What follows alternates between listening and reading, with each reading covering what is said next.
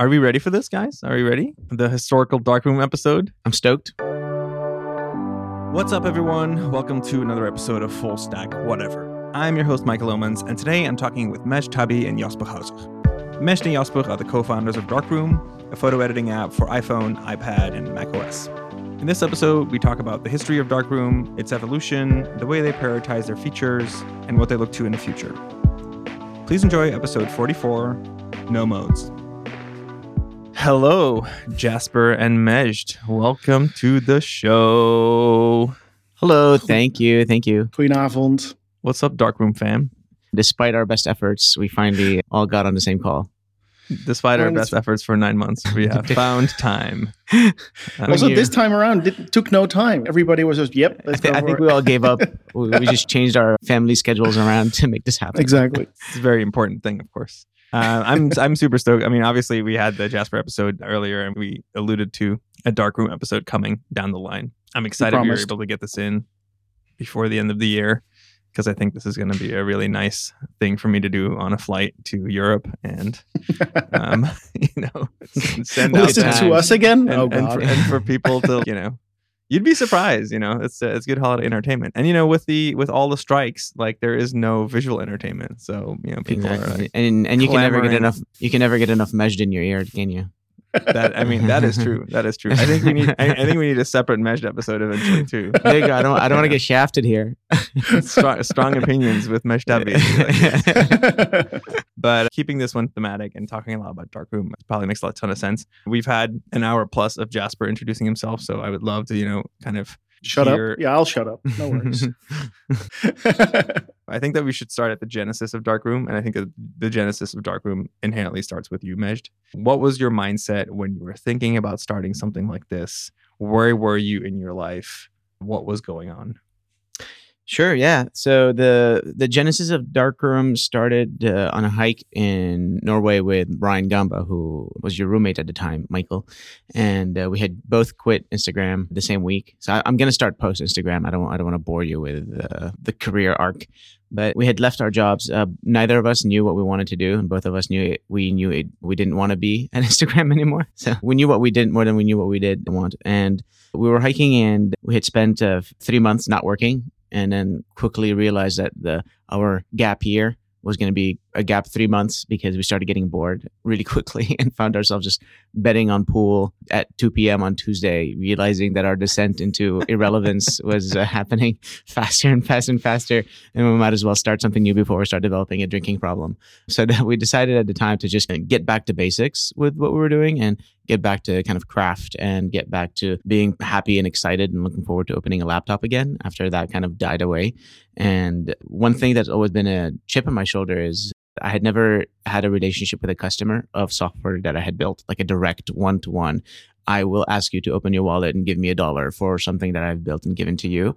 And I was really craving that very intimate, direct connection between and val- value validation. You know, like you can be in all the calibration meetings and all the uh, review meetings you want, but until someone opens their wallet and speaks with their money, like that's the most unfiltered kind of badge of validation you can get for your work. And I really, I was really craving that. So we decided to just make an app. Just, you know, this was 2014 when making an app was still like an exciting, fun thing for you to do, not like something people used to do in their 20s 10 years ago. And um, the thing for me at the time was we were hiking and I was taking lots of photos. And, you know, at Instagram, I was pretty exposed to mobile photography as it was transitioning from novelty to social to a serious creative outlet for people. The iPhone 5S at the time was the new exciting device that came out.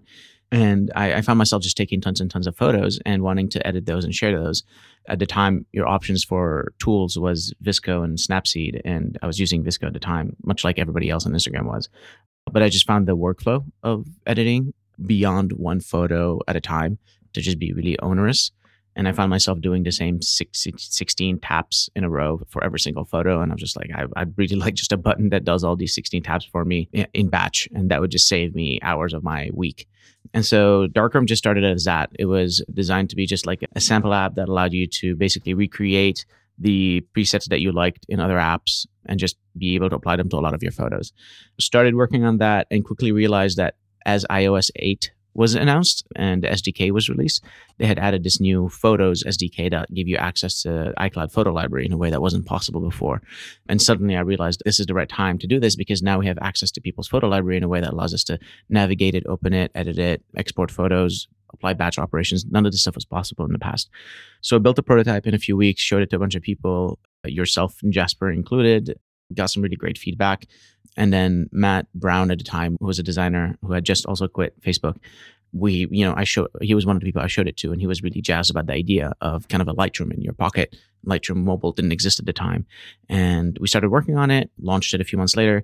And long story short, we got promoted by Apple quite heavily at the time when the App Store was only changing once a week. And once you got promoted, it was there for a week. And we had like massive banners next to Instagram, which was kind of like a nice ego boost. it's like having just left Instagram. So the critical reception was really great when we launched. But what wasn't great was our business acumen and our ability to transfer that um, excitement and initial boost I think we got a million downloads in the first uh, two weeks, but we couldn't really capitalize on that financially. Then Matt Brown left the company because you know he had a family to feed and he couldn't just uh, you know dwindle his savings over the next few years chasing this. I actually took a break from Darkroom myself as well in 2015, and that's when I went and I did a Kickstarter to write about the Syrian refugee crisis that was happening in Europe at the time, and that gave me a full year off of Darkroom while Jasper was still working at Facebook. Me and Jasper had met at Facebook, and we had started working together basically from my first week after bootcamp, and then we stayed working closely with each other. We moved around Facebook together, and I think we, you know, Jasper, maybe correct me if I'm wrong, but I feel like we became this designer engineer combo where it was just like, let's just hitch our wagons to each other and let's just go through our the rest of our yeah. life together. It was like when it works, it works. and well, like exactly, yeah, yeah, exactly. And then yeah. uh, even, even when I was doing Darkroom, he was giving us feedback and design advice. And when I was doing the book, Jasper was giving me design advice because he has 17 lives, and one of them was doing uh, like print design and photography and stuff like that. So he was really helpful in like producing, helping me produce the book the ending of the book production process and Jasper leaving Facebook happened kind of at the same time. And I knew I wanted to work with him, and I had just kind of basically moved on from Darkroom in 2016. I actually took a contract with Lyft at the time, trying to just see if I'm still uh, capable of being employed, if I was employable. I also wanted to see if I can uh, survive on a design team. So that was a contract at Lyft on the design side. And I found out that I am still employable. I do not want to be a designer anymore. I got that one off um, my shoulder but I also knew I really wanted to work for myself. And Jasper at the time was, um, you know, him and I were chatting like, "Hey, would you want to work with each other?" We said yes. And he's like, "Dude, I still use Darkroom like all the time. You haven't done anything. You haven't fixed bugs. You haven't made an update in a year and a half. What's going on there?" So we opened a book, so to speak, and we looked at our metrics and we looked at how the business was doing, and it was still making like some money, not nothing. And he was like, "Well, I like photos. Both like photography. Let's just like put in six months at a time investment, and then just see what happens." And here we are, seven years later when a company is eight years old, nine years old now, it goes through phases. And I feel like we've gone through a few different phases. We're in a phase now, we were in a phase in the past, we're going to enter a different phase in the future. But one thing that's been consistent is just this mentality of where are we, where are we trying to go? We'll keep working on this while we see there's things that are exciting for us to do. I'll skip ahead and then I'll help you direct me in the conversation where you want me to take it. And I'll give Jasper uh, the opportunity to, to step in here. Actually, my first question is, and we kind of already know a little bit of this, but I want to make sure that everyone else is aware. So, obviously, the designer engineer combo is like the core of the package. But what did you actually start focusing on when you joined first, Jasper? I had done a couple of design passes, so there were obviously some design things that I wanted to change. But actually, I think a lot of the work that I also did was go through support and get an understanding of what was going on for people and like work with Majd to really figure out like what are the bugs that we need to fix. And then really looking at the books and the analytics and just figuring out like what's going on, what do we need to fix on the business side, on the conversion funnel, and like how do we increase our revenue to make it something where initially Majd was making money and I wasn't. And that was okay because I had some money from my time at Facebook so that we could just like build up the, the business, make it sustainable for Majd first and then later me. And so, yeah, it was really just going kind of from scratch in a way, like from scratch in the sense of really building this relationship, building the process around, you know, what kind of product are we building and how should we build it? And then building a business around it simultaneously minus obviously not yet having launched. We had launched, we had data, we had context, and it was really like trying to understand what do we have, how do we build it out. The big thing when Jasper uh, started was we switched to a monthly uh, release cadence and every month we're like okay what are we focusing on here? What's the biggest bug people are hitting? What's the biggest metrics issue? Uh, what's a, what's a monetization experiment we can run to try to figure out where people are dropping off? And that's where we played around a lot with our onboarding with our upsells with our pricing strategy with all that stuff that's what helped us double the revenue, which was starting from a very low number. So doubling was easy. So that, you know, every year we doubled in the first few years there in terms of our revenue, which quickly allowed us to hire another person, which helped us take on more ambitious projects and things like that. What was the state of the product at the time, just for everyone's context? Oof, it was Darkroom, yeah, it was, Darkroom uh, 2, right? Darkroom 2. Yeah, yeah, it was so, Darkroom 2. Yeah. So basically, Darkroom was an app where when you open it, it was, I mean, I can describe the app because it was like four views at a time. So it was really, it was really easy to get through the whole thing. Uh, you just open it, and it was an iPhone only app. Uh, you open it, you see your photo library. You tap on a photo, it zooms, it opens up. You can favorite it, you can delete it. There were the toolbar at the bottom. Um, we had the ability to crop, rotate, straighten, presets, simple adjustments. And those were like really not great adjustments, but they were just kind of helped you kind of get close to where you wanted. Um, no raw support, no portrait photo support, no live photo support. All that stuff didn't exist. We allowed you to adjust curves and uh, selective color, apply frames and uh, history. And then that was no. it. So that's oh yeah, frames, creative. but there were like frames. Were oh, frames didn't, yeah, frames were simple. Feature. Yeah. yeah, and then you can just export the photo you're looking at. You could copy and paste and apply the same edits to a bunch of different photos, and people really like that. But that was it. Like, there's an enormous amount of stuff we have today that just didn't exist at the time the biggest things that turned it from a sample app a side project that was barely paying, wasn't even paying my salary, alone Jasper's, into something that could sustain having somebody else come and join was the addition of raw editing, which wasn't possible. And we were the first major app to really support that. And then portrait editing, which when portrait photos became a thing, we allowed you to change the blur and edit the foreground and the background separately.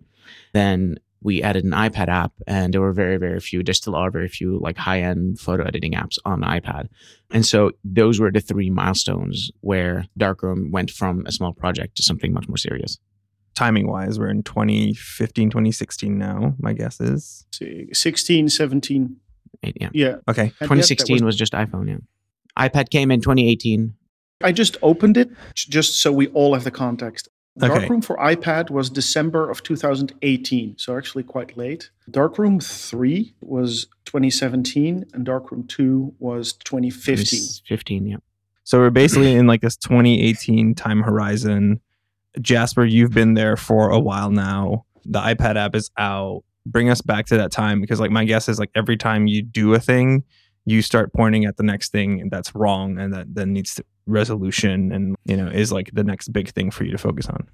I think darkroom for ipad was a revelation not just for majd and me but also for our customers. Because funnily darkroom for ipad wasn't a different app. It was the same app just redesigned and relayed out. Same functionality it's just people's perception of Darkroom shifted monumentally because it was a larger display. It felt more like a mature app, even though it was the same one, which was really interesting. Like people were kind of like, oh, hang on a second, this is a serious app. People were like, well, was all along. Same stuff. Like we we didn't magically change that much. So that was actually really interesting and caused us also to think more about like the different audiences that you have on different platforms it's still something we kind of like grapple is a heavy word but like grapple is fair. I think to describe you know we have different audience on, on different platforms. On iphone the majority of darkroom customers are casual users. There are some professionals and more serious users. Um, but when you go to ipad and mac specifically you see a pretty significant shift in expectations. And so whereas where we were in the iphone landscape it was much more up to us to sort of define what do we build? What do we provide to people? People's expectations back then specifically weren't that high. We were pretty far ahead feature wise but as we moved to ipad and mac all of a sudden expectations of those platforms came in seeping in especially when we did mac eventually. We noticed a significant change in expectations because in all fairness right Mac photography editing apps are probably some of the oldest. You know, Photoshop was one of the first, uh, and and so you're battling 30 years of expectations of what an app should be able to do, and uh, that was really interesting. Where it no longer was like this is what we want to build, but like the voice of our customers became like very loud. Yeah, from the engineering perspective, before the iPad app, what people were asking us for were the ability to add a border around a photo so that when you post it to Instagram, you can post a non square photo on Instagram when it forced you to be square. And like that's a technically not very complicated product to build. Once we added the iPad and the Mac, you are like, well, I want like high performance clarity that's as good as Lightroom. Okay. Now I want highlight and shadow recovery on raw photos that are like 60 megapixels and I want to be able to zoom in and pan around. Okay. But it's just, it's a much like, it's a different stratosphere of technical challenges and it's also a different uh, specialty. And I think one thing that we kind of like have glossed over, in one detail that's kind of been implied is that for the first three years of Darkroom, it was just, for the first year and a half of Darkroom was just me. And then it was just me and Jasper. And my, my expertise technically is not in image processing. Like I come from a product world. I come from UIKit and like like halfway between design and engineering. I don't come from a math background where the technicalities of image processing come naturally to me and intuitively. And so a big part of what the history of Darkroom has been and actually continues to be today is fighting against that limitation of resources. You know, we only have the money that Darkroom make because we're bootstrapped. We never took any external funding. And because I don't know how to build these things, I have to either take things off the shelf, which is what we did for the initial version of Darkroom using an open source uh, image editing framework, and then building our own rendering system, which is what exists today took a year of work. So that was most of 2019. Once we built the iPad app and people started asking us for all these extra things that we couldn't do with our existing infrastructure, we had to rebuild the infrastructure. That new infrastructure that I built in 2019 lasted until now. And now we're in the process of doing version three of our infrastructure because what people are asking us uh, to do now is like a step, a, couple of orders of magnitude more complicated than what we've been able to do. And we've already maxed out the capabilities of our existing infrastructure. And so it's this constant battle of like, we need to grow the business by building new features on what we have, but we also need to rebuild what we have so that it can support the next stage. And there's kind of a lack of foresight that we could have because of the limited technical resources we had. Mm-hmm. Yeah, and I think I think an important thing to note there as well is that, as Majd said, right, um, I had never built a photo editing app. Uh, Majd had never built a photo editing app. So we didn't both have experience on the, the complex things you will bump into from an image processing perspective or from a resource management perspective. You know, the most complex processing thing I ever built as a product was Kaleidoscope, and it did some image processing, but it was nothing compared to what we were doing in Darkroom. And it was a Mac, which was like much less resource constrained. Darkroom on iPhone is a complicated, interesting combination when people are like, let me edit my awesome 100 megapixel Leica on my iPhone 6. And you're like, Uh, I'm not sure that's a good idea, right? And so that's always been like an interesting struggle for us to figure out like how do we make all of that work? How do we take the things that we know and play to our strengths? The infrastructure part has always been something where we, but like many others, didn't have the experience because there weren't that many apps. There aren't that many apps. Yes, there are a lot of image editors, but what Darkroom is doing and what Lightroom does and what some other apps are doing today is pretty unique in the sense that we kind of push what you should expect from a product. We pride ourselves in that product area, but that also causes us to, to bump into really serious, difficult, like infrastructural questions, which interestingly, not many, period, anybody in our t- industry have solved. And so what we're dealing with Darkroom is fairly unique in that sense. So when you look at the balance between having to obviously do this like large scale image processing and I've definitely been the person like giving a lot of feedback about my you know, 60 megapixel photos and like why Thanks, doesn't my phone Michael. do it? We didn't know. Obviously, there there are features that you have thought of that you want to put out that hits the mobile user base the most. There are features that you're thinking of, and there's a lot of infrastructure that you're thinking of that hits all the user bases, but you know touches more on the like larger screen audience how do you think about portfolio managing like those things at, at in in one go well, what do you mean by portfolio management specifically? Like, like how much percent do you actually focus on phone features? How much percent? Like, how how do you split up the time of all of these tensions that pull you in all directions? The way we think about it is a lot of the features that the phone first user base wants are less technically challenging than the one that the big screen photographers want. And so we try to think of them in parallel. And so we try to figure out like what can we build that, for example, like preset discovery and preset sharing is something that we think that will appeal much more to the mobile phone customer base. And so that's something that we can do in parallel with some of the infrastructure stuff that we're doing to support 100 megapixel photos at 120 frames per second on the latest MacBooks. And so we try to parallelize that wherever we can. Where we run into issues are things that have dependencies between the two. There's a lot of stuff that we want to build that's for our mobile photo- uh, uh user base, but that's dependent on the infrastructure that we're building mm-hmm. for the bigger screens. And so we talk to our customers a lot, whether it's on social media or in support or one on one. And we have a pretty clear sense of what people want from Darkroom. So that's not a secret to us. The question is, which is the one that people are asking for the most? And which is the one that we can do with the resources that we have available, both technically and financially? I think it's less a question of large company thinking, where it's a question of what are the things that we could build and let's just stack rank them and let's build those. For us, the resource allocation and constraint on resources, it's not just people, but it's also like engineering complexity, have a big impact on how we order and sequence what we actually develop. And so if you'd ask us like, what do you want to build, Majd and Jasper? We can yap at you for the next six hours and it'll sound amazing. Uh, but that's not the question, um, right? It's not about what we want to build. It's also not entirely about what our customers want, but it's also it, it's the intersection of what we can actually realistically achieve given the, the, the the constraints that we have. There's usually like the most important thing people want, the thing that we know if we build it will increase our revenue like 30, 40, 50%. But that thing when we want to build it has this long list of dependencies before and what we try to do is not spend a year and a half not launching things because we're waiting for that dependency to be done before starting working on this big thing that we want to do. And these numbers are just kind of arbitrary. Like, don't put that a year and a half in your head, but like just arbitrarily long time.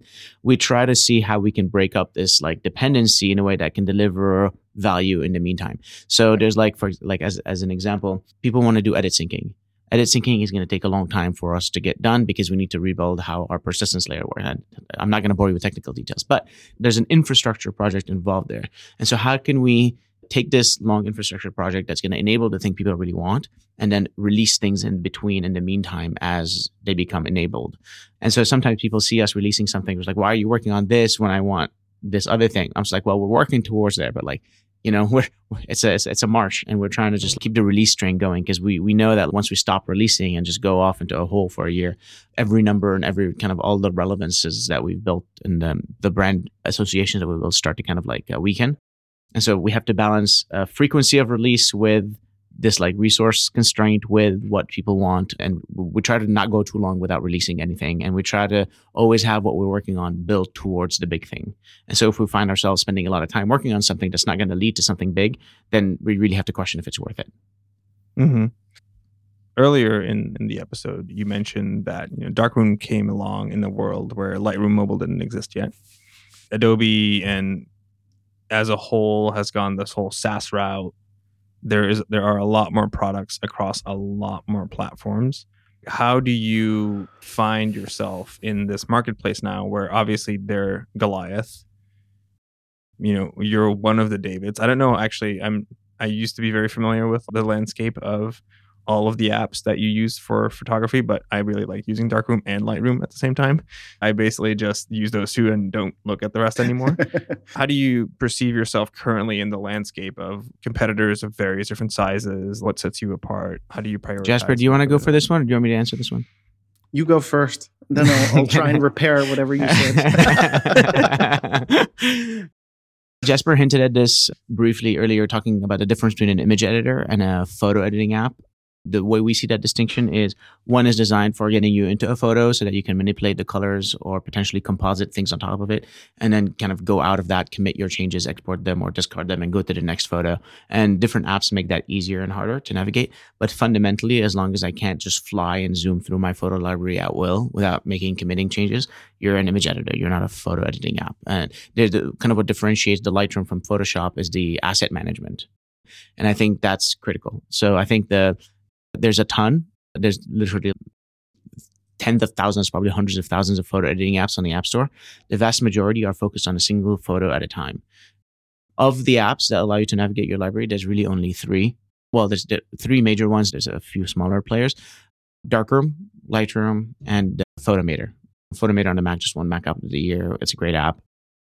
But it's those are the three apps on the different platforms that hit the library management plus photo editing. So you're limiting the scope of complexity that you can do in photo editing compared to something like Photoshop. That's more general purpose for a single photo, but you're gaining efficiency and flow and workflow. So that's how we differentiate these two, three apps from everything else. Now, within those apps, the difference between Lightroom and Darkroom is that Lightroom wants you to use Creative Cloud. Um, ultimately, Lightroom is an app to get you to subscribe to Creative Cloud so that you can um, be locked into the Creative Cloud world, which I'm a part of as well. You know, I use Lightroom and Darkroom for different reasons. Mm-hmm. And if you have your photos in Creative Cloud, then paying for Darkroom when your photos are in Creative Cloud doesn't make sense because you'd have to export them from Creative Cloud, edit them in Darkroom, and then export them back, which, which really is just an unnatural workflow that and you're paying twice for storage, which doesn't make sense. Mm-hmm. And the vice versa is true. When you're using Darkroom, you're editing your iCloud photo library, you're not editing your Creative Cloud photos. And so to, to me, the way I kind of describe it is Darkroom is essentially Lightroom, but for iCloud photo library. Mm-hmm. I think that the, what I would add to what Majd said is that, uh, especially when we began with Darkroom, and I still think that's like in the roots of who we are as a product and as a company, it's a very much a mobile, like efficiency first approach that we take to what we're trying to achieve with Darkroom. That goes as far as counting the tabs that Majd said before, doing something in VSCO or Snapseed, taking 16 tab and driving him nuts is something that's still there today. But it's not just about the editing, right? It's about the workflow. Like people are trying to not just tell a story with one photo, although many of us do, um, but we're trying to manage like a story.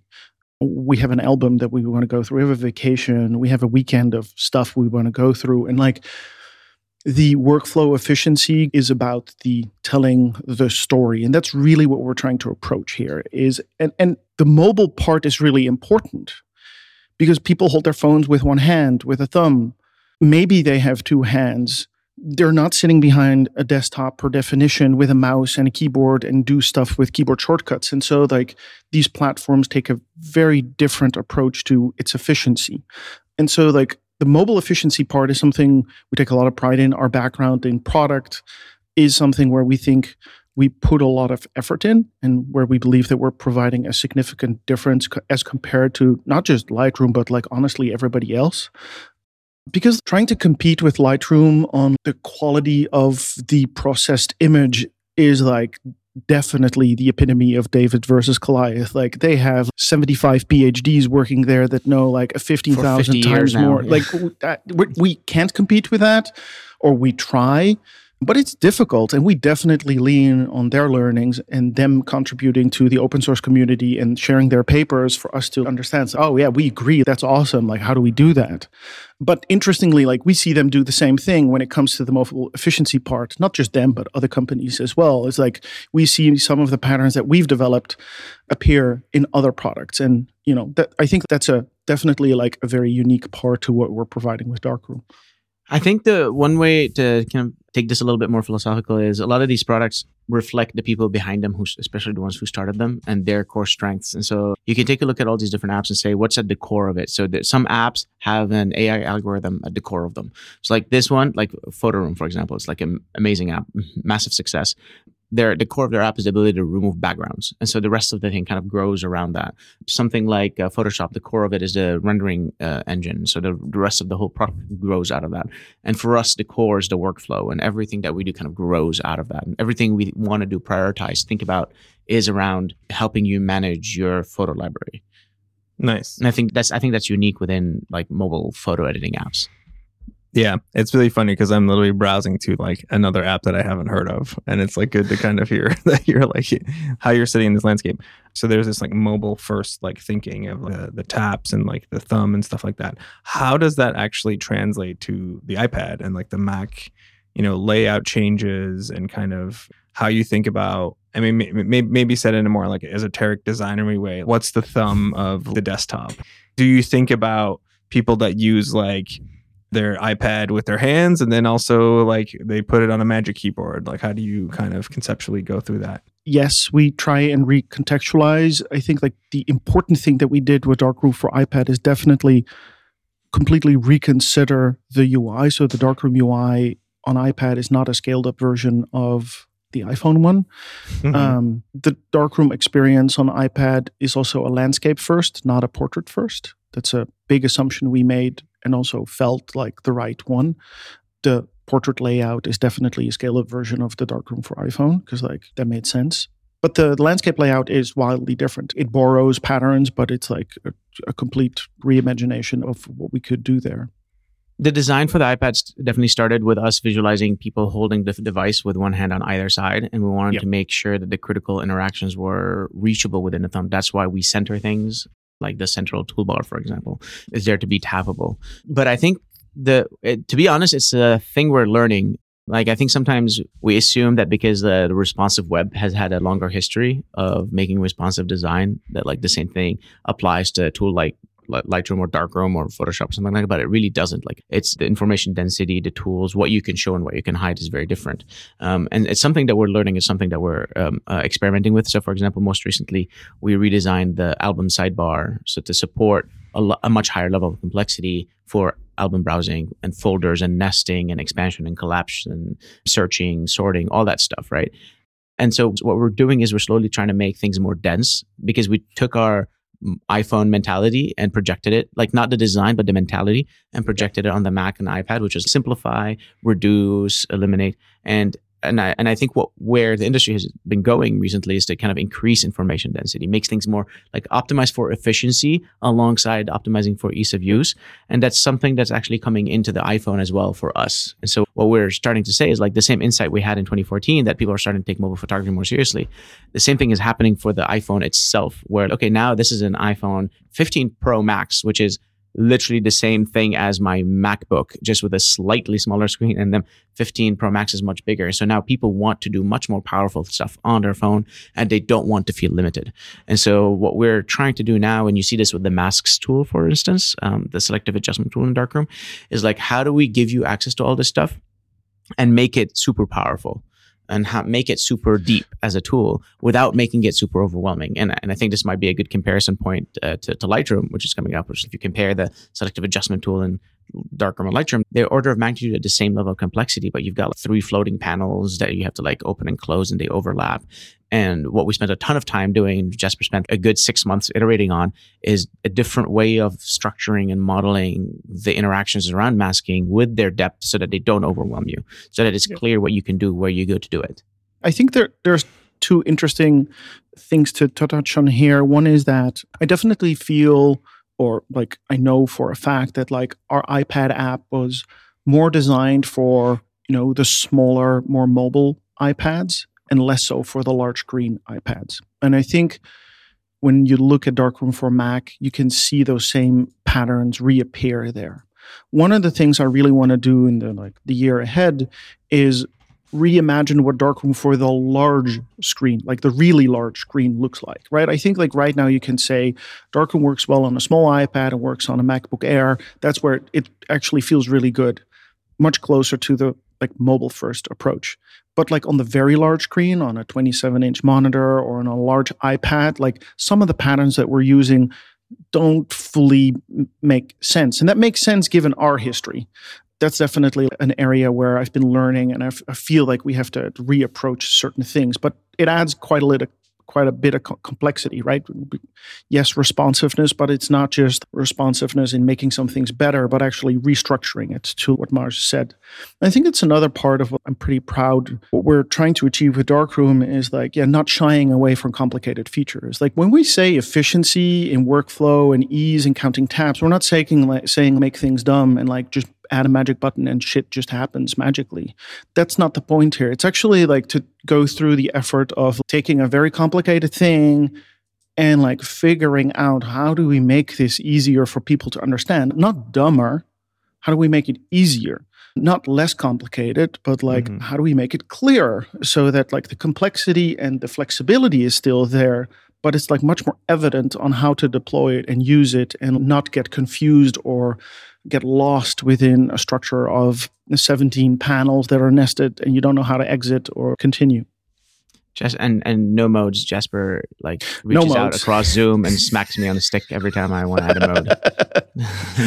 I, yeah, I, like modalities are fine, but like it, a modality definitely will make something feel slower.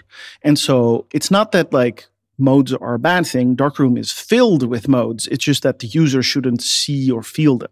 Now that's where like Darkroom is pretty magical because like you can swipe between photos, you can edit, and you don't feel like you're ever saving anything. It just feels very organic and like You feel this con- most in Darkroom with the library versus develop tabs and how different everything behaves depending on which tab you are. But you don't see really which tab you're in. You just hit a button and nothing happens, and then you realize, oh, I need to hit D first, and then I need to hit the G, and then stuff like that.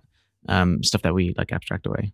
And then on the engineering side uh, of what Jasper talked about is now I have three UIs to build, and now we're adding like different optimizations for different ones. And so we say we want to do this, and it's all right, yeah, but like the UI layer doesn't support that, so now we have to refactor and rebuild this shit. exactly. Yeah. That's funny.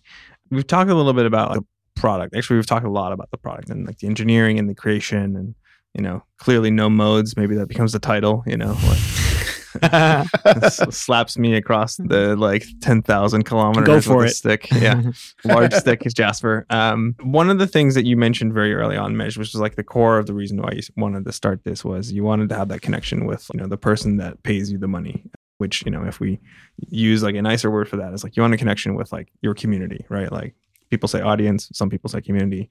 I'm fairly sure that the way you have started this interactively, obviously myself, Jasper, Matt Brown, Ryan, like a bunch of Instagram folks like being included early kind of as like sounding boards and stuff. Like there there is you care a lot about like the voice coming in right now. You care a lot about the voice coming in through the customer support channels and like in in a way that you have to like also say no to them sometimes because you're reprioritizing other things and you're trying to explain things when you think about how much value you get out of the community, obviously, I can understand how it is when you have a couple of friends that you trust and you can spitball with. Like, how do you actually approach the community management aspect of Darkroom?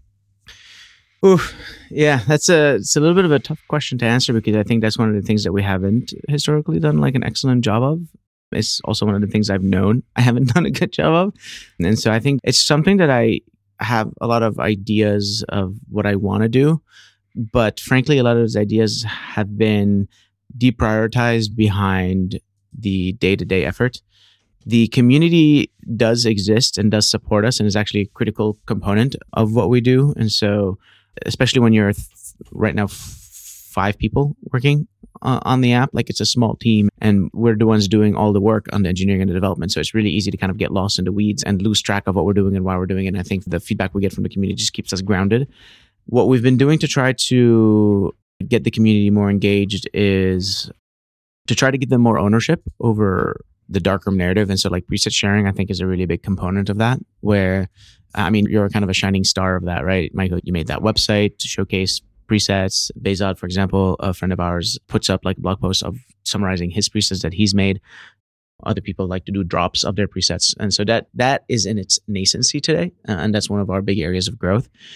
I, th- I think like Darkroom is at the core is a utility and a tool. That's how we built it. It's not a it's not a social network.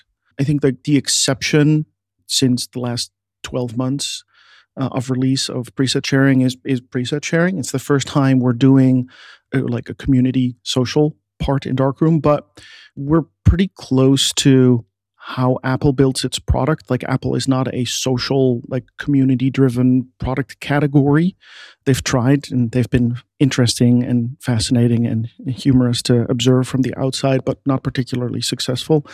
But that ecosystem is also like very privacy, security driven. And like we we like photos are some of the like most delicate objects that people have on their phones. And so we've been trying to also be delicate about it in that sense. And so if you take that plus being a utility, you know, even preset sharing doesn't have built in attribution for lots of different reasons.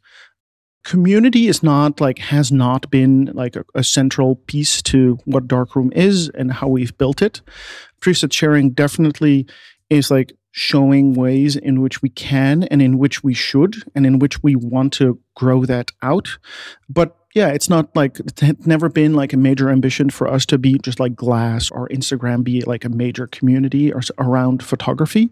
That's not to say that we don't think there is value there. It's just like the question of like how do you build that into a product that is by definition a utility. Some of the stuff we've talked about like early on and have talked about off on and off is more collaborative tools, review tools, those could be interesting, but they're less about community and they're much more about, about collaboration, maybe. I think if you look at preset sharing, that's also less about community, a little bit more about collaboration. They are for community for the creators, for the photographers that create presets. They help them create a community for them, but it's not so much like a darkroom community, I think. Couldn't have said it better myself. There you go. so how about like, super fans? We have those. Yeah. How do you like think, like do you communicate with them often? Like how do you like kind of handle that? Yeah, there's there, there, there are a few yourself included. And what we do is we try to kind of share work in progress with them and their feedback on that informs our communication. So for example, like when we have a big feature like masking coming out, and we do a public beta, which is one of the big ways that we communicate with some of our super fans is through our beta channel. Is their feedback and what they tell us informs very much of like how we describe the feature, how we talk about it. And there's been some gaps in the past. You know, there's this thing that we was we thought was a small component of what we're doing turns out to be a big thing, and something we thought was a big thing turned out to not be a big thing. That's how we communicate with them. Where I want us to get into in the future is kind of fostering that relationship and growing that relationship with people and uh, and I think as some of the technical infrastructure that we're investments we're doing right now, as those start to bear fruit, the focus will shift towards that. Right now, our focus is in-house, internal, trying to um, act out on our roadmap.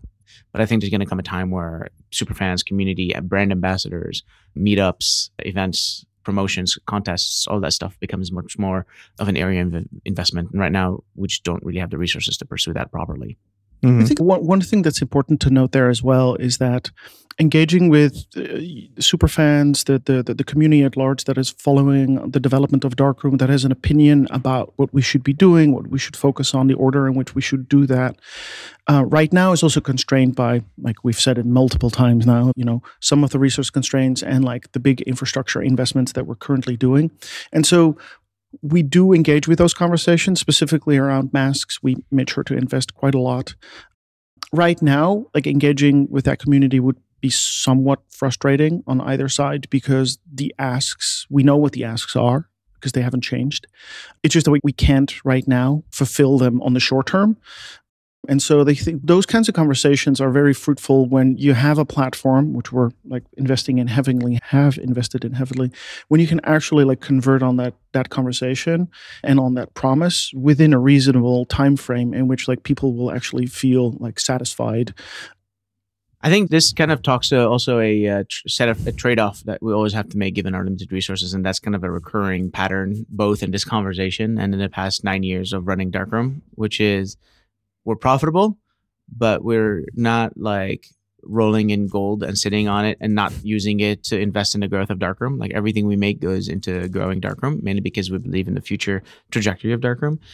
That's kind of defined my experience. Uh, I think Jasper as well, like running Darkroom for the past nine years, is the gap between what we want to do and what we can do and what we should do and we know we have to do. Um, it comes down to how much the scarce resources, both in terms of time and in revenue, that we invest in building this behemoth of a product. Listen, like if we'd known all the things we know today, we wouldn't be where we are today. And we would have built all of this from the start perfectly. And, you know, that's where capital and a lot of money like sometimes makes it seem as if everybody knew exactly what they were doing. It's just like sometimes on a faster time scale, sometimes on a slower. Or they just went off on a tangent for two years, but like at the end, everybody was like, oh, that looked like a straight line. It's like there is no straight line. And so, yeah, like Darkroom's render engine is one of those things where like every two years or every three years, we learn a bunch of stuff and we're like, oh, okay, I guess this is something we now need to do. And, and then we have to do it. Adobe probably went through 25 iterations that we don't know of and they never talked about. I'm pretty sure they did because look at what they have, right? So actually, this is uh, It's really funny that you guys opened this door already because this is something I'm really interested in hearing more about. Let's talk about the real stuff for a second. You know, like the render engine. Go for it's, it. It's had to be redone for a couple times. I'm fairly sure that when you were starting Darkroom, that like there were there was money being thrown at you, and you had the possibility to, you know, take VC money, go that direction. I think that you guys stand out as you know one of the few companies that have decided to stay bootstrapped and that incentivizes you to do like wholly different things and focus on on on different things. Can you talk me a little bit through like your thinking on the bootstrapping? Because I think that a lot of people, you know, a lot of people think, well, it's easy to start a thing because you ask Chat, Chat GPT now and it'll program it for you. uh, but then a lot of people also like they see that straight line that you mentioned, Jasper, and it's overnight success, nine years in the making. In the case of both of you all, you were already like successful in your career. You could have jumped from you know spot to spot, go do a new thing, build upon the past, etc. And you are both deciding to prioritize a significant amount of your time and your career to focus on something like this. Maybe first a question let's talk about the you know VC money versus like and the raising question versus the bootstrapping question and then I would love to hear kind of both of your thoughts on like how you personally perceive spending time on darkroom versus you know the opportunity cost against other things. Uh, I mean, I guess I can start with the early part before Jasper joined, which was like I said, Darkroom started as a side project. It didn't start out as um, a big company. And I had gone to Facebook where we met through an acquisition from a venture backed company. So I've seen the end to end flow that that goes through. I also knew enough VCs, just like socially living in San Francisco through my career, to know what they want and what their business model is. When I was starting Darkroom in 2014, there was no version of what I was working on that I could in earnestly believe was VC scale nothing I was doing was going to be at VC scale. And to be honest, I wasn't particularly chasing VC scale. Eh, had I come across an opportunity I believed in that was VC scale, I would have gone for it. I'm not like philosophically anti venture capital, but I fell on something I wanted to do and I believed in that I thought could be a multi-million dollar year business, and, but that was not VC scale. And I know a bunch of people tell you don't worry about VC scale, go raise and then you'll figure it out later. But that just was not something I felt like I could do as a, on a personality level and also on a career level. Like I've seen where those narratives end and they typically end in an acquihire and you're back in the place I was before I quit. And I really did not want to end up where I was. And so that's why we didn't pursue venture capital in the beginning. That continued to be the case until around 2020, 2021, when we made the switch, 2020, when we made the switch to subscriptions. And then at the time, we started seeing, oh, there actually could be VC scale opportunities in mobile apps, especially now with the growth of Instagram ads as a platform, the growth of people's willingness to spend money. Because remember, 2014, it was just like $5 was an expensive app. We were a premium app eventually at 2017 at $10, and people really struggled with that. And so you really can't build a VC long term sustainable business model uh, off of that. But now you can. Now you have Duolingo. You've, you've got like all these massive, like Headspace, Calm, all these companies making billions of dollars off of it. And so it is VC scale. And it was probably a moment in time where that transitioned from a market dynamics perspective. And we were, we probably didn't see that switch happen in real time. But then there's the question of what do we want, which is where I think Jasper comes in, and I'll, I'll have them hand off from that point from 2020. yeah, I mean, f- for me, after having worked at, at Facebook, I just really like enjoyed working with Majd, had financial independence, and so for me, it's always been sort of a ride of we can go anywhere we want, but let's optimize towards what we want, what works for us, what do we want to do, and I'm not anti VC. Majd isn't anti VC, but it does come with certain expectations and things that you have to do and you go through. And our guilty pleasure for sure is just building an awesome beautiful product and VC doesn't particularly want to hear that. They also want to hear like how are you going to make that like 100x on my investment? And that's never been where we've had a strong answer. That's never been where like our major ambitions have been. Like of course we want like an awesome healthy company, but we want that to be the result of having a, an awesome company to work for, our company, and build a beautiful gorgeous product. Uh, that's where it starts and we also kind of i think like we, we both maybe don't say it out loud but we kind of like the struggle it's like terrible at uh-huh. times. but Masochistic a little bit. Yeah. it's, it's like it is for me. It's also like fun and interesting to figure this shit out at the time scale that we're working on because we have the time to figure it out. Yes, we're not making tens of millions, but you know we're still a profitable company. We still make enough money, and it's.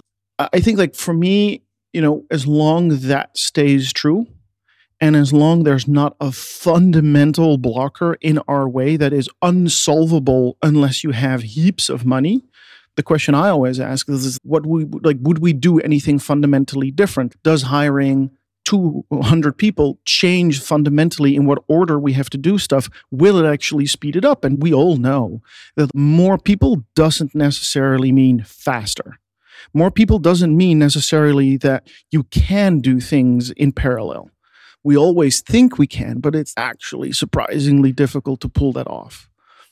And one thing, one thing that to like kind of address, which is the fact that this wouldn't happen. We wouldn't have made these decisions if Jasper and I didn't work at Facebook pre-IPO and we had a bunch of money to lean For on sure. to draw from. Like that's just kind of the reality of it. So if you, if you didn't have that experience, If we say bootstrapped, we're self-funded. self Let's be real. fund, yeah, yeah, yeah, yeah, exactly.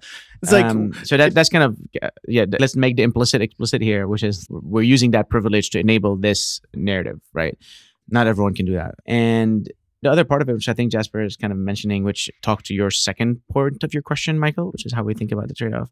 There's two parts to that for me, and I think what Jasper said is really true, which is I'm running a company right now, which is f- four or five people. We're dealing with product uh, challenges. We're dealing with resource allocation challenges. We're dealing with marketing challenges. We're dealing with all these challenges in a very raw way, in a very direct way, where you know I'm facing this challenge and I have the resources to resolve this challenge. If I quit Darkroom and go work in a bigger company, or if I start a VC backed company or something like that, the fundamental challenges I'm dealing with are still going to remain like business challenges for business leaders to figure out how to resolve.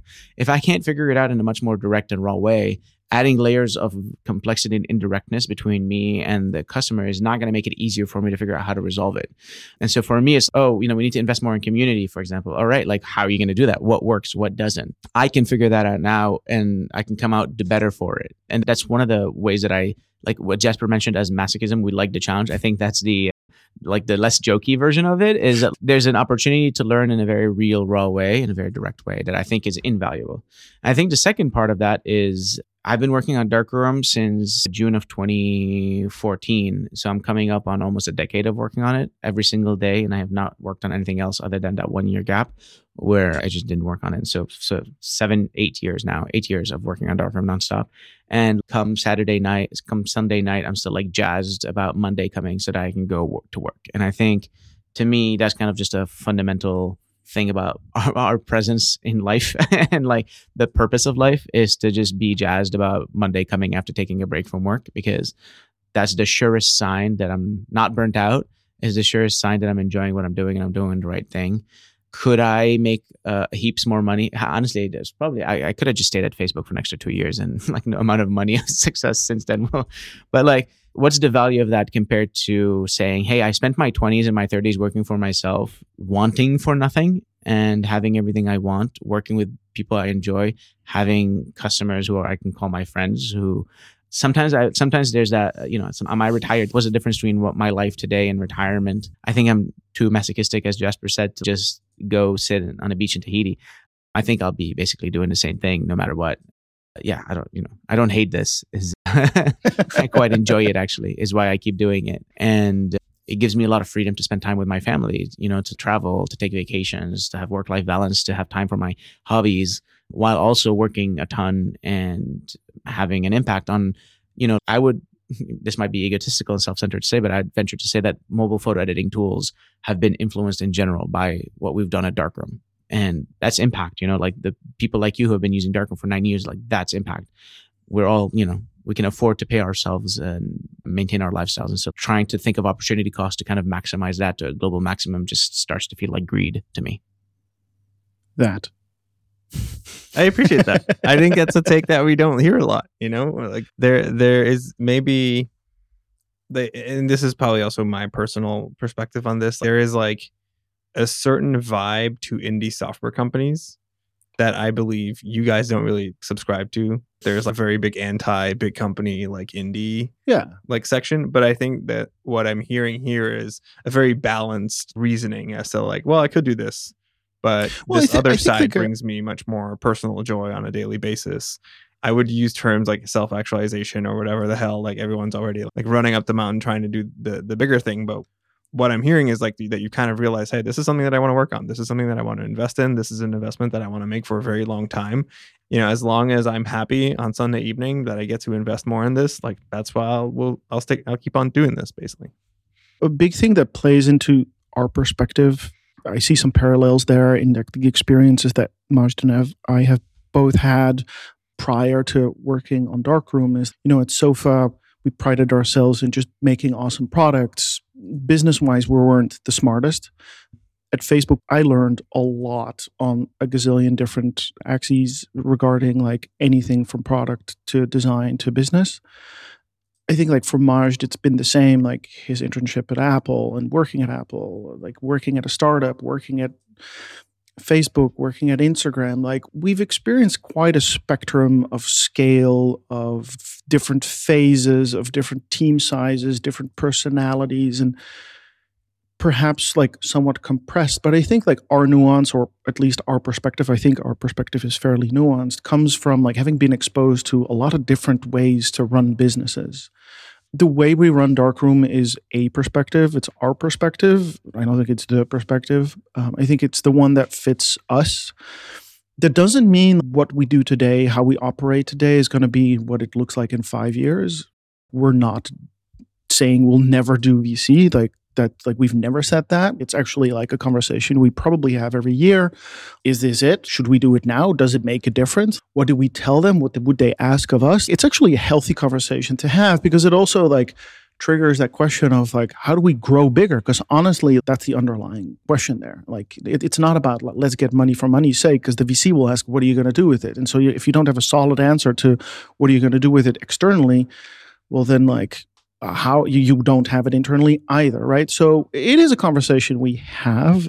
It's a thought exercise we go through. I think it's a very healthy one for honestly any independent company unless obviously if growing and scale is not your ambition which is absolutely fine. There's no issue. If your product and your company supports your lifestyle and you're fully happy with it then don't ask that question. Totally fine. I don't have an issue with that And I think one last thing uh, to go back to privilege, right? Like we're Jasper and I are lucky to have had a career that exposed us to really smart people who are all really ambitious, who have reached uh, high levels of seniority in really big and impressive companies. We can see the grass on the other side, and you know, like we know what's on the other side. And we we talk to these are our friends, you know, and I talk to them and I know what their experience is like. And the ones who are happy, I'm just like, well, I just I wouldn't be happy with what makes you happy. And the ones who are not happy well i'm like i don't want to do it because like you're validating the fact that it wouldn't make me happy. And so i've tried it you know so it's, it's i don't have the constant nag thread in my in the back of my mind saying oh i wonder if it would be better if i did that. And i think that helps eliminate some buzz Mm-hmm. that said, I do think there's like I felt it back in the sofa days, and I think it's also true for the timing of what we did with Darkroom. Like Darkroom's timing was m- magical in a way when it comes to like what the state of the iPhone was, what tools were available, what the competitive land landscape looked like. When Darkroom got started, like there wasn't a lot, and so finding a spot and building as the other tools and apps were maturing was like good timing. With Sofa, we were one of the first to build like quality Mac apps and build an indie business around that. But there weren't that many. Like really, there weren't that many. I think both companies had a good sense of timing. Not like not one that was like planned, but that was to just happened. I think like there are definitely categories of products today that if you build them today, like there is no other way to achieve it other than being venture backed. Like building Darkroom today is not a good idea. Somebody should try and do it. Somebody should show us the way in like how we are clearly not doing it right. I love it when people like build stuff that is better than ours because like we can learn from it. I think it's good for creative people in general like that happens. It's the reason why we built Darkroom because like we felt there was a better way or a different way to do it.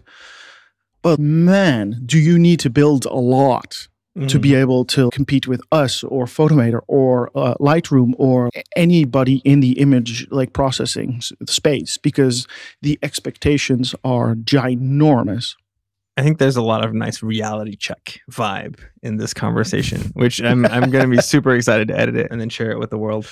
Kind of like going on the flip side of that, you know, looking ahead. What are some things that you all are excited about that you're also, by the way, comfortable talking about? And I don't want to like out your any futures or whatever. What's 2024 is, is around the corner. What do you look at as some great stuff that you are excited about? I think for me, there's two components to that. Both are kind of enabled by external technological shifts. One is like AI, which we do a bit of with person segmentation, with depth estimation for for masking. That's one of the big reasons why we're investing so much in infrastructure over the past year is to enable us to really take advantage of the new chips and the new iPhones, neural engine and stuff like that to really build beautiful, fast, high quality ML driven features in Darkroom that kind of take some of the repetitive actions that you do all the time or some of the things that you don't do because they're too much work and just making those invisible or automatic. And then sprinkle the Jasper Darkroom mag- magic on top of that to make it be like, oh, this is like a much simpler way of doing what you could do before. Awesome. This is what Darkroom's about. The second thing for me is some of the API changes on iOS in the past couple of years have enabled us to build uh, digital asset management on top of iCloud Photo Library in a much, much deeper way than we could in the past. And so, without boring you with technical uh, minutia, the ability to kind of fly through your library, group it, organize it, jump around was kind of across devices, was enabled very recently with some new API that I think when we talk about workflow being the core of what we do, that's where we can really dig deep and kind of build like really magical experiences for people, especially those who, you know, might be traveling with their iPhone or an external camera on a trip and then going back on their computer and editing on the Mac and kind of bridging the divide across the devices. I think that's going to be really magical. Yeah, I think like building on on what Majd said, all the things I'm really excited about are things that we've talked about at length internally and are things we've been working on for a year plus and, and, and will be coming out in, in the coming years our whole the extension of this like workflow efficiency automation part i think right now we're just making sure that the foundation is ready for that just to be very clear because darkroom as it exists today in the app store just isn't going to be able to pull that off and that's why we're, we're making those investments and like the exciting stuff for, for me there are like definitely what Majd said. It's like I, th- I think there is so much to win in like asset management, library management, it's so incredibly manual. It's something that has blown my mind, especially for the past year as we've talked internally and I've designed quite a bit around it. It seems that there, especially with machine learning, there there is an incredible amount of fun stuff that we can pull off there. Whether it's like saving people gigabytes of storage or uh, you know, going through old memories, like much more efficient, to like grouping in smarter and, and, and different ways, helping you pick photos, like like um, get rid of near or duplicate photos. There is a lot to achieve there that nobody's doing, and we're really excited to to be able to spend some time on. And similarly, it's on the photo editing side as well. Let's not forget that like editing photos today is like still a very manual process. And I'm not saying there should be a magic button, but it should be closer to something like that. You know, that's why presets exist th- there are things there that we could do faster. What I would say, what I would describe, just what you're saying is photo editing today remains very imperative, and we want to make it more declarative. Like yeah. we, you still have to know how to use the tools to achieve an effect, and we want to make it easier to, to just describe what you want and get it. And don't worry, there's not going to be a Chat GPT text input button. exactly. No, but it, it's even small stuff like if I edit this photo of a weekend then it's probably pretty likely that I want the other ones from the weekend that looked pretty good to look similar. And it's like, why don't we have that yet? Because it's hard, but it's the level of stuff we want to pull off. And like, obviously, there are uh, uh big features that people have been asking for a while or mask segmentation, brushing. Like, there's a lot more stuff that we can do there using AI and ML. Similarly with retouching. But the, the, the real question there has been like, again, how do you make that fast? How do you make that mobile? How do you not not have that have to route through a server? And how do you make that like work on high resolution? And so those are things where we've see, been seeing a lot of developments that are awesome, in especially the last two three years. They're not yet at the level where like they, they can be fully used by serious photographers on the edge cases where we deal with where we do want to deliver. Like darkroom is not a toy. Like we're not just like a fun little app you buy on the weekend and then throw away. It's like we're trying to build something where we have professional photographers use it. And so like we do want to make sure that the things that we build you know can be taken seriously can be compared to serious competitors and yes that are also like usable by everybody else but it all, all goes back to building exciting stuff that like will help you like make your workflow more efficient no matter what it is. Thank you so much for sharing so many different angles to like the darkroom story. I'm fairly sure so much of it will be new for people that are aware of you that may be are not aware of you and this is like their first introduction to darkroom. I think it's great to just hear both like your passion for you know creating something having the real focus and, and and kind of that identification of what the darkroom magic is but then also you know knowing how to talk about the business behind it and you know the trade-off between like funding and bootstrapping and how you deal with like limited resources etc so i just want to say yeah a massive thank you again. This was great. Thank Thanks you so much michael us. for having us. Long time listener first time chatter. Awesome thanks michael. Thanks again for listening if you aren't a subscriber yet, you should totally check out some of the other episodes. So hit that subscribe button. And if you're looking for some of the top episodes, go to fullstackwhatever.com.